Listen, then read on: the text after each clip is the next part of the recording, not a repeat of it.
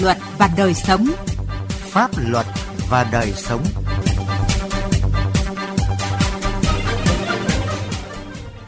Thưa quý vị và các bạn, mỗi dự án xây dựng đều có ảnh hưởng và tác động trực tiếp tới môi trường xung quanh bao gồm không khí, tiếng ồn, nguồn nước. Nếu không có những biện pháp bảo vệ môi trường phù hợp thì tình trạng ô nhiễm môi trường là không thể tránh khỏi. Nhìn vào thực trạng các công trình xây dựng những năm gần đây cho thấy tình trạng ô nhiễm môi trường do các công trình xây dựng diễn ra khá phổ biến, gây ảnh hưởng lớn tới môi trường sống và sức khỏe của nhân dân. Chính vì vậy, việc áp dụng các biện pháp bảo vệ môi trường trong thi công các công trình xây dựng là vô cùng quan trọng và cấp thiết. Chương trình Pháp luật và đời sống hôm nay với sự phối hợp của Trung tâm Truyền thông Tài nguyên và Môi trường, Bộ Tài nguyên và Môi trường, với sự tham gia của tiến sĩ Hoàng Dương Tùng, Chủ tịch mạng lưới không khí sạch Việt Nam, nguyên Phó Tổng cục trưởng Tổng cục Môi trường, Bộ Tài nguyên và Môi trường. Chúng tôi sẽ phân tích, bình luận về vấn đề này. Trước hết, xin cảm ơn tiến sĩ Hoàng Dương Tùng đã tham gia chương trình hôm nay. Vâng, xin chào tất cả tất cả các bạn à, nghe đài của Đài Tiếng nói Việt Nam. Thưa tiến sĩ Hoàng Dương Tùng, Luật Bảo vệ môi trường năm 2020 và một số văn bản pháp luật khác thì quy định như thế nào về vấn đề bảo vệ môi trường trong hoạt động xây dựng? Vâng, à, hoạt động xây dựng à, là một trong những cái à, khâu quan rất quan trọng của cái phát đời sống và phát triển kinh tế xã hội của chúng ta. Chính vì vậy tất cả những cái hoạt động này thì cũng đã được luật bảo vệ môi trường cũng như các cái luật khác, ví dụ như luật xây dựng cũng quy định rất là rõ ràng. À, đối với lại cái, luật bảo vệ môi trường 2020 thì đã có điều 64 À, quy định rất rõ ràng về những cái việc làm à, cần thiết để bảo vệ môi trường trong cái hoạt động à, xây dựng, kể cả trong vấn đề tiếng ồn, vấn đề chống bụi, rồi chống rung rồi cả cả cả những cái vấn đề vật liệu xây dựng, rồi chống vương vãi rồi là những cái chất thải trong cái hoạt động xây dựng cũng quy định rất là cụ thể. Trong luật xây dựng thì cũng có quy định Ờ, rất là rõ ràng những cái hành vi được làm và không được làm. Rồi cụ thể gần đây thì cũng có cái thông tư 02 2018 của Bộ Xây dựng tôi cũng quy định rất rõ. Rồi nữa là các cái ờ, địa phương ờ, cũng quy định rất rõ những cái gì và bị cấm và cái gì được làm. Tôi nói ví dụ như Hà Nội, Thành phố Hồ Chí Minh cũng quy định rất là rõ. Ví dụ như là đối với lại xe mà chở vật liệu xây dựng chẳng hạn là phải che chắn độ không được vương vãi bụi. Hay là trước khi ra cái công trường xây dựng là phải rửa lốp chẳng hạn như thế. Rồi các cái công trình xây dựng là phải che chắn để khỏi bụi vân vân. Tất cả những cái đấy thì cũng được quy định rõ rất rõ ở trong các uh, luật và các cái quy định đều có liên quan. Vậy thưa ông là trong nhiều năm nghiên cứu về vấn đề môi trường thì ông đánh giá như thế nào về tình hình chấp hành pháp luật về môi trường trong lĩnh vực xây dựng À, qua nhiều năm theo dõi thì chúng tôi thấy rằng là cũng có rất là nhiều đơn vị à, rất là à, chấp hành rất là tốt à, các cái quy định của luật bảo vệ môi trường và các luật, các luật khác. À, tuy nhiên thì chúng tôi thấy rằng là cái tình trạng mà vẫn còn nhiều các cái đơn vị là không tuân thủ những cái luật pháp về bảo, bảo vệ môi trường trong hoạt động xây dựng ngay ở Hà Nội thôi thì cũng có rất nhiều những cái công trình tức là người ta thì làm về ban đêm thế nhưng mà sáng ra thì chúng ta thấy là bụi bặm đầy ra ở các cái đường xung quanh. Như vậy thì gây, rất là gây bụi bặm. Rồi là phiền phiền à, hà đến à, dân ở xung quanh. Vừa bụi này, vừa tiếng ồn. Thành ra là rất là nhiều những cái cái khiếu kiện nó cũng lại được xảy ra. Rồi khi mà xây dựng thì cũng có đánh giá tác động môi trường, cũng có quy định các biện pháp. Tuy nhiên, nhiều những cái đơn vị thì vì là những việc làm như thế là phải đầu tư trang thiết bị rồi phải tốn tiền rồi tốn công thành ra là nhiều khi là bỏ qua để mà gây cái ô nhiễm môi trường Thực tế cho thấy thì tình trạng ô nhiễm môi trường trong lĩnh vực xây dựng vẫn là vấn đề nóng và khiến người dân bức xúc. Và để có thêm góc nhìn về thực trạng này, mời quý vị thính giả cùng vị khách mời nghe phóng sự ngắn sau. Hiện tại, thành phố Hà Nội có khoảng hàng nghìn công trường xây dựng lớn nhỏ thi công. Ngoài ra, mỗi tháng có khoảng hơn 10.000 mét vuông đường bị đào bới để triển khai các công trình hạ tầng kỹ thuật. Một kết quả nghiên cứu của Bộ Tài nguyên và Môi trường cho thấy, hiện chất lượng môi trường của cả nước nói chung và Hà Nội nói riêng đã và đang giảm sút nghiêm trọng, trong đó có nguyên nhân xuất phát từ hoạt động xây dựng. Mỗi năm, môi trường không khí thành phố phải tiếp nhận khoảng 80.000 tấn bụi khói, 9.000 tấn khí SO2, 19.000 tấn khí NO2, 46.000 tấn khí CO2. Trong đó, quá trình phá rỡ, đào, săn lấp, vận chuyển vật tư và tập trung nhiều thiết bị thi công có sử dụng động cơ diesel công suất cao đã phát thải khí độc hại như SO2, NOx, CO, làm ảnh hưởng tới sức khỏe của người dân trên một diện rộng quanh khu vực thi công. Theo ghi nhận của phóng viên, dọc tuyến đường Tố Hữu Lê Văn Lương thuộc các quận Cầu Giấy, Thanh Xuân và Nam Từ Liêm, trong vài năm trở lại đây đã chứng kiến sự phát triển một cách nhanh chóng từ các công trình xây dựng tòa nhà trung cư, văn phòng thương mại. Xe tải cỡ lớn nườm nượp nối đuôi nhau chở phế thải vật liệu xây dựng ra vào các công trình, cuốn theo khói và bụi. Khói bụi từ những hoạt động phá rỡ công trình, tập kết vật liệu gây ra tình trạng ô nhiễm không khí khiến người dân bức xúc. Ôi rồi nó bụi thì không thể nhìn thấy xe sau, không thể nhìn thấy xe trước, mà đi cách nhau chỉ chục mét thôi.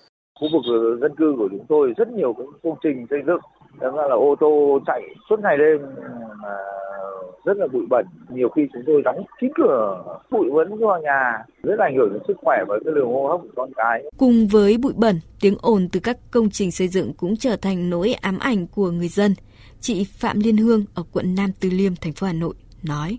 Các dự án xây dựng từ giai đoạn đào móng, ép cọc, làm cả ngày lẫn đêm, gây nên tiếng ồn rất là khó chịu mà chúng tôi không thể nào ngủ được. Thực tế, tại nhiều công trình dự án đang thực hiện, chủ đầu tư cũng có một số biện pháp để giảm tải ô nhiễm do quá trình hoạt động xây dựng của mình gây ra, như rửa xe chở vật liệu từ công trường đi ra, sử dụng xe tưới rửa mặt đường gần công trường thi công. Tuy nhiên, tất cả vẫn chỉ là các giải pháp tình thế bởi xe trên đường vận chuyển đã gây tác động đến môi trường như quá khổ, quá tải, gây rơi vãi, việc rửa từ điểm tập kết bến bãi hay tưới rửa mặt đường chỉ đủ thấm ướt cát bụi chứ không thể rửa sạch hoàn toàn đất, cát vương vãi trên đường. Vâng, qua phóng sự ngắn vừa rồi có thể thấy ô nhiễm môi trường do sự phát triển của đô thị đang ảnh hưởng trực tiếp đến đời sống của người dân. Và ở thành phố Hà Nội là một ví dụ điển hình. Thưa ông Hoàng Dương Tùng thì ông có bình luận gì khi nghe phóng sự ngắn vừa rồi ạ? Vâng, à, những cái phóng sự ngắn vừa rồi đã phản ánh một cái à, hiện trạng như vậy và những cái hiện trạng như thế là kéo dài và thậm chí là ở một số rất là nhiều nơi chứ không phải là riêng lẻ gì. Thành ra tôi nghĩ rằng là chúng tôi rất là chia sẻ với những cái bức xúc của người dân khi mà ở những cái người dân ở xung sống xung quanh nào là bụi này, nào là ôn này, đúng không? Thế rồi nhiều nhà cạnh cái công trình xây dựng là còn bị ảnh hưởng về độ rung, về độ lún. Thế thành ra chúng tôi nghĩ rằng là tất cả những cái đấy thì các cơ quan à, chính quyền cũng như là doanh nghiệp phải hết sức lắng nghe để mà chúng ta tuân thủ các cái quy định của luật bảo vệ môi trường. Để chúng ta vừa một mặt là xây dựng nhưng mà một mặt thì cũng phải bảo vệ cái môi trường đúng không? À, chúng ta không thể chấp nhận được cái việc tức là à, nhiều cạnh bên nhiều cái công trình thứ bụi mù bụi mịt lên đúng không? Người dân à, cứ phải suốt ngày cứ phải lo che chắn bụi như vậy, ảnh rất ảnh hưởng đến cái cuộc sống cũng như sức khỏe của người dân. Theo ông thì để xảy ra cái tình trạng ô nhiễm môi trường trong hoạt động xây dựng như vậy thì trách nhiệm trước hết là thuộc đơn vị hay là cơ quan nào? Tôi nghĩ rằng là trong cái việc này thì chúng ta cũng phải rạch ròi thứ nhất là đầu tiên chúng ta phải thấy rằng là đầu tiên là cái trách nhiệm của doanh nghiệp, đúng không mặc dù đã có các quy định và rồi cũng là cam kết về cái việc các các cái việc hành làm à, việc làm bảo vệ môi trường trong cái hoạt động xây dựng. Tại vì khi mà chúng ta làm như thế thì phải có cam kết ví dụ hoặc là giấy phép xây dựng hoặc là đánh giá tác động môi trường hoặc là các việc khác thì đều có các cái biện pháp người ta đề ra các biện pháp. Nào là uh, rửa xe lúc nào là che chắn là một số công trình à, nữa là thậm chí là dùng những cái vòi phun để hạn chế phun thế rồi uh, chống ồn vân vân. Uh, tuy nhiên là các nhiều các đơn vị là không thực hiện đấy, nhiều cái lý do, mà một trong những cái lý do lấy là mình muốn là tiết kiệm các cái chi phí, đúng không? Đấy, cái thứ hai nữa, tôi nghĩ rằng là tại sao lại cái việc, những việc đấy lại không được phát hiện ngay? Đúng không? dạo trước thì người ta nói là rất là nhiều những hành vi như vậy thì nó xảy ra à, nhiều khi vào ban đêm thành ra cũng không có thể phát hiện được kịp thời. Nhưng tôi nghĩ là hiện nay với vậy lại cái sự giúp đỡ của các cái kỹ thuật, ví dụ camera thì hoàn toàn chúng ta có thể phát hiện được. Tuy nhiên thì cũng vẫn vẫn xảy ra thường xuyên. Thế thì ở đây thì tôi phải nói đến là cái trách nhiệm của cơ quan chức năng. Đúng không? Chúng ta phần nào đó là bỏ rơi ờ, là còn chưa lơi lỏng trong cái việc kiểm tra kiểm soát. Đấy. À, tôi nghĩ rằng là hiện nay thì có rất nhiều những cái biện pháp có thể làm được. Ví dụ như ở các nước khác thì họ yêu cầu phải lắp camera ngay tại các cái công trình xây dựng đấy và truyền trực tiếp với các cơ quan quản lý. Như vậy thì người ta sẽ là dễ dàng giám sát cái việc là hành vi của anh, đúng không? Anh có làm tuân thủ hay không? Anh có anh có ừ, rửa xe, ví dụ anh có rửa xe hay không trước khi ra công trình? Anh có che chắn hay không? Rồi người ta đặt những cái trạm quan trắc ở đấy. Thế người ta yêu cầu các anh phải có cái, những cái quan trắc, ví dụ tiếng ồn đúng không ví dụ nội dung anh phải báo cáo thường xuyên. Như vậy thì chúng tôi nghĩ rằng là, là lấy là một mặt là của bên bên doanh nghiệp nhưng một mặt nữa là của cơ quan chính quyền nhà nước. Chính quyền địa phương rồi cơ quan quản lý xây dựng ở tại địa phương rồi các cái cơ quan khác liên quan khác là chúng ta vẫn còn à, lơ là trong cái việc này. Như ông vừa đề cập thì câu chuyện ô nhiễm bụi bẩn tiếng ồn từ các cái công trình xây dựng trách nhiệm đầu tiên thì phải kể đến là chủ đầu tư nhà thầu thi công chưa tuân thủ đúng các cái quy định pháp luật về bảo vệ môi trường và cùng với đó là trách nhiệm của các cơ quan quản lý trong việc thiếu kiểm tra, giám sát, thiếu kiên quyết trong xử lý vi phạm. Vậy thưa ông là theo quy định thì việc gây ra ô nhiễm môi trường của các chủ đầu tư sẽ bị xử lý như thế nào? Vâng, ờ, trong các cái ví dụ như ở trong cái ờ, trong bảo vệ môi trường thì cũng có các quy định về xử lý vi phạm hành chính trong việc là ừ, à, vi phạm những cái quy định về bảo vệ môi trường. Thế thì khi mà xây dựng như thế thì người ta phải tuân thủ theo một số các quy chuẩn quy chuẩn nhất định, ví dụ như bụi như che chắn bụi như nào. Đúng không? Cái thứ hai là độ ồn như thế nào, độ rung như thế nào đều có quy định hết và trong đó đều có các cái chế tài xử phạt.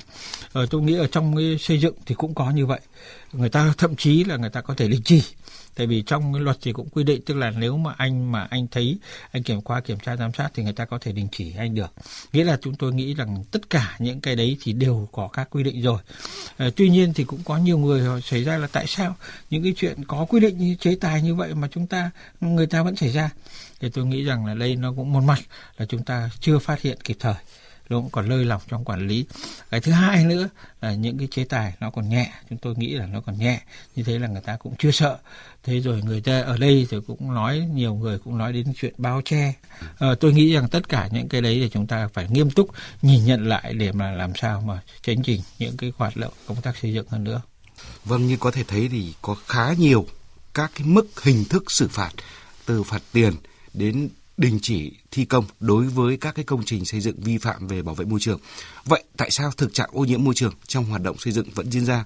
Phải chăng là cái mức xử phạt theo quy định hiện hành chưa đủ sức gian đe thưa ông Hoàng Dương Tục? Vâng, đúng là như vậy. À, chúng ta thấy rằng mặc dù là bây giờ này đã tăng lên cái hình phạt đúng không? đối với cá nhân, đối với ờ, tổ chức có thể lên 1 tỷ đồng, 2 tỷ đồng. À, tuy nhiên thì qua theo dõi thì chúng tôi thấy rằng là cái mức phạt đấy thì nó không đủ cái mức gian đe. Thế đấy là chưa nói đến cái việc tức là người ta cũng còn trao đi đổi lại là cái hành vi này ờ, thế như thế nào hành vi kia như thế nào. Thì tôi nghĩ rằng là tất cả những cái việc đấy thì chúng ta một mặt tức là chúng ta phải tăng cường giám sát. Và bây giờ thì là giám sát bằng cách nào? Rất dễ độ camera như tất như nhiều nước đã làm mà chúng tôi nghĩ rằng như vậy. Như thế để anh không thể cãi được và lập biên bản tại chỗ ngay. Cái thứ hai là tăng tăng hình phạt lên. Một là tiền, hai nữa là đình chỉ ngay. Đúng không? Và anh cứ ngày nào mà chúng tôi cũng nói, tức là nếu mà cái mức hình phạt mà nó nhẹ như thế thì mình gọi là nhẹ phạt cho tồn tại thôi. Đúng không? Thì trong khi đó thì người ta không làm cái việc đấy thì người ta tiết kiệm được rất là nhiều đấy thế, thế thì tôi nghĩ rằng là tôi cần phải có nhiều cái hình thức. Cái nữa một là phạt hai là đình chỉ và phạt rất là à, nặng. Cái thứ ba nữa là liên tục là đưa những cái hình ảnh đấy đưa tin về những cái hành động không bảo vệ môi trường để cho người ta cũng phải cảm thấy là người ta e ngại khi người ta tiếp tục làm những cái hành vi để gây ô nhiễm như vậy. Thưa quý vị đầu tư đổi mới cho công nghệ sử dụng tài nguyên và năng lượng hiệu quả để tạo ưu thế cạnh tranh và góp phần bảo vệ môi trường là con đường phát triển tất yếu. Để thực hiện mục tiêu phát triển xanh, không nhất thiết các doanh nghiệp, các chủ đầu tư phải đầu tư trang thiết bị hiện đại để giảm thiểu ô nhiễm môi trường. Chỉ bằng những hành động đơn giản như chấp hành tốt các quy định pháp luật về bảo vệ môi trường, ưu tiên dùng những sản phẩm, nguyên vật liệu thân thiện với môi trường là đã giúp thực hiện được mục tiêu này. Tới đây, thời lượng của chương trình đã hết. Một lần nữa, xin trân trọng cảm ơn tiến sĩ Hoàng Dương Tùng, Chủ tịch mạng lưới không khí sạch Việt Nam, nguyên Phó Tổng cục trưởng Tổng cục Môi trường, Bộ Tài nguyên và Môi trường. Cảm ơn sự phối hợp của Trung tâm Truyền thông Tài nguyên và Môi trường, Bộ Tài nguyên và Môi trường đã tham gia chương trình. Cảm ơn quý vị và các bạn đã quan tâm theo dõi. Thưa quý vị và các bạn, nhận thức được ý nghĩa tầm quan trọng của công tác phòng cháy chữa cháy và cứu nạn cứu hộ trong hoạt động sản xuất kinh doanh. Thời gian qua, nhiều doanh nghiệp đã chủ động xây dựng và triển khai đồng bộ các biện pháp chủ động phòng ngừa nhằm hạn chế đến mức thấp nhất những thiệt hại do cháy nổ gây ra là doanh nghiệp vận tải, không phải doanh nghiệp sản xuất, nhưng công ty trách nhiệm hữu hạn và thương mại du lịch Nguyên Minh, taxi Nguyên Minh rất coi trọng công tác phòng cháy chữa cháy và coi đây là một trong những tiêu chí để đảm bảo sự phát triển bền vững của doanh nghiệp. Ông Nguyễn Hồng Minh, Tổng thư ký Hiệp hội Vận tải Thành phố Hồ Chí Minh, Chủ tịch Tổng giám đốc công ty trách nhiệm hữu hạn và thương mại du lịch Nguyên Minh kể: Chúng tôi cũng ý thức được cái việc này một cách rất là sớm. Chúng tôi đã sớm ban hành những cái quy định phòng chống chữa cháy vào nội quy lao động cũng như là hợp đồng lao động. Đối với từng tài xế taxi đối với văn phòng làm việc thì chúng tôi trang bị bình cứu hỏa rồi à, à vòi phụt nước phi đựng cát và hàng à, năm thì chúng tôi có đăng ký cho cán bộ quốc cán để đi tham gia những cái lớp mà đào tạo tập huấn phòng chống chữa cháy của à, các cấp ban ngành như là phường quận và thành phố từ đó thì anh em cán bộ có được những cái kiến thức hướng dẫn lại cho những nhân viên cấp dưới đặc biệt trên mỗi một cái xe taxi thì chúng tôi có trang bị ờ, những cái bình chữa cháy mini phù hợp với kích thước của xe taxi, phòng ngừa khi mà hỏa hoạn xảy ra, lái xe có thể sử dụng để mà dập tắt kịp cái đám cháy, đảm bảo sự an toàn cho hành khách và đảm bảo cái tài sản doanh nghiệp cũng như là của lái xe. Có thể nói hoạt động sản xuất kinh doanh của các doanh nghiệp thường tiềm ẩn nguy cơ cháy nổ. Nhận thức được điều đó, các doanh nghiệp đã chủ động, chú trọng đến việc đầu tư hệ thống phòng cháy chữa cháy, tuân thủ các quy định về thẩm duyệt và nghiệm thu khi xây dựng nhà xưởng, đầu tư hoàn thiện các hệ thống thiết bị phòng cháy chữa cháy như nhiều công ty thường xuyên bảo dưỡng và thay mới, duy trì việc mua bảo hiểm cháy và bảo hiểm toàn bộ tài sản, phối hợp với lực lượng cảnh sát phòng cháy chữa cháy tổ chức tập huấn về công tác này cho nhân viên công nhân các doanh nghiệp thành lập đội phòng cháy chữa cháy cơ sở và duy trì hoạt động có hiệu quả, thực hiện các quy trình trong việc thẩm duyệt và cấp phép phòng cháy chữa cháy đối với các công trình xây dựng mới, cải tạo lại. Ông Tô Hoài Nam, Phó Chủ tịch kiêm Tổng thư ký Hiệp hội Doanh nghiệp nhỏ và vừa Việt Nam nhận định doanh nghiệp là một trong chủ thể rất là quan trọng có cái hoạt động sản xuất kinh doanh dịch vụ. Ngoài cái gắn liền với sản xuất ra của cải hàng hóa vật chất, tiêu hao năng lượng rất lớn. Vì vậy nên là cái việc phòng chữa cháy là cái vấn đề mấu chốt để giữ vững cái sự bình yên, đời sống cái an toàn cho người dân và cho xã hội. Đảm bảo các cái điều kiện an toàn trong phòng chữa cháy và không làm cản trở cái hoạt động sản xuất kinh doanh dịch vụ của doanh nghiệp. Đều cần thiết cho một xã hội Bên cạnh những doanh nghiệp có ý thức chủ động phòng cháy chữa cháy, bảo vệ tài sản của đơn vị, vẫn còn một số chủ doanh nghiệp chưa nhận thức đúng, còn chủ quan với công tác này. Mới đây, Ủy ban dân tỉnh Bắc Ninh có quyết định xử phạt vi phạm hành chính đối với công ty trách nhiệm hữu hạn đồ gỗ Mỹ Nghệ xuất khẩu Đức Thắng tại phường Đồng Kỵ, thành phố Từ Sơn với số tiền là 194 triệu đồng. Theo đó thì công ty này đã vi phạm phòng cháy chữa cháy với hàng loạt lỗi như không lập hồ sơ quản lý, theo dõi hoạt động phòng cháy chữa cháy và cứu nạn cứu hộ, không gửi báo cáo kết quả kiểm tra an toàn về phòng cháy chữa cháy theo quy định, không mua bảo hiểm cháy nổ bắt buộc, không xây dựng phương án chữa cháy, không xây dựng phương án cứu nạn cứu hộ, đây chỉ là những ví dụ cụ thể. Điều đang nói, tình trạng vi phạm pháp luật về phòng cháy chữa cháy trong doanh nghiệp cũng không phải là ít. Theo các chuyên gia, để nâng cao nhận thức và trách nhiệm cho các doanh nghiệp trong công tác phòng cháy chữa cháy, cần tăng cường tuyên truyền pháp luật về phòng cháy chữa cháy, hướng dẫn các doanh nghiệp chấp hành đúng pháp luật và yêu cầu tiêu chuẩn về phòng cháy chữa cháy. Cùng với đó là tăng cường công tác kiểm tra thanh tra, việc thực hiện các quy định về phòng cháy chữa cháy. Thượng tá, tiến sĩ Nguyễn Văn Bình, trưởng phòng khoa học công nghệ, Cục Cảnh sát phòng cháy chữa cháy và cứu nạn cứu hộ Bộ Công Công an cho rằng hoàn thiện quy định về pháp luật về phòng cháy chữa cháy cũng là vấn đề đặt ra. Quy chuẩn 06 năm 2022 đã gia tăng cái diện tích khoang ngăn cháy lên tận 25.000 m2 cho nhà sản xuất.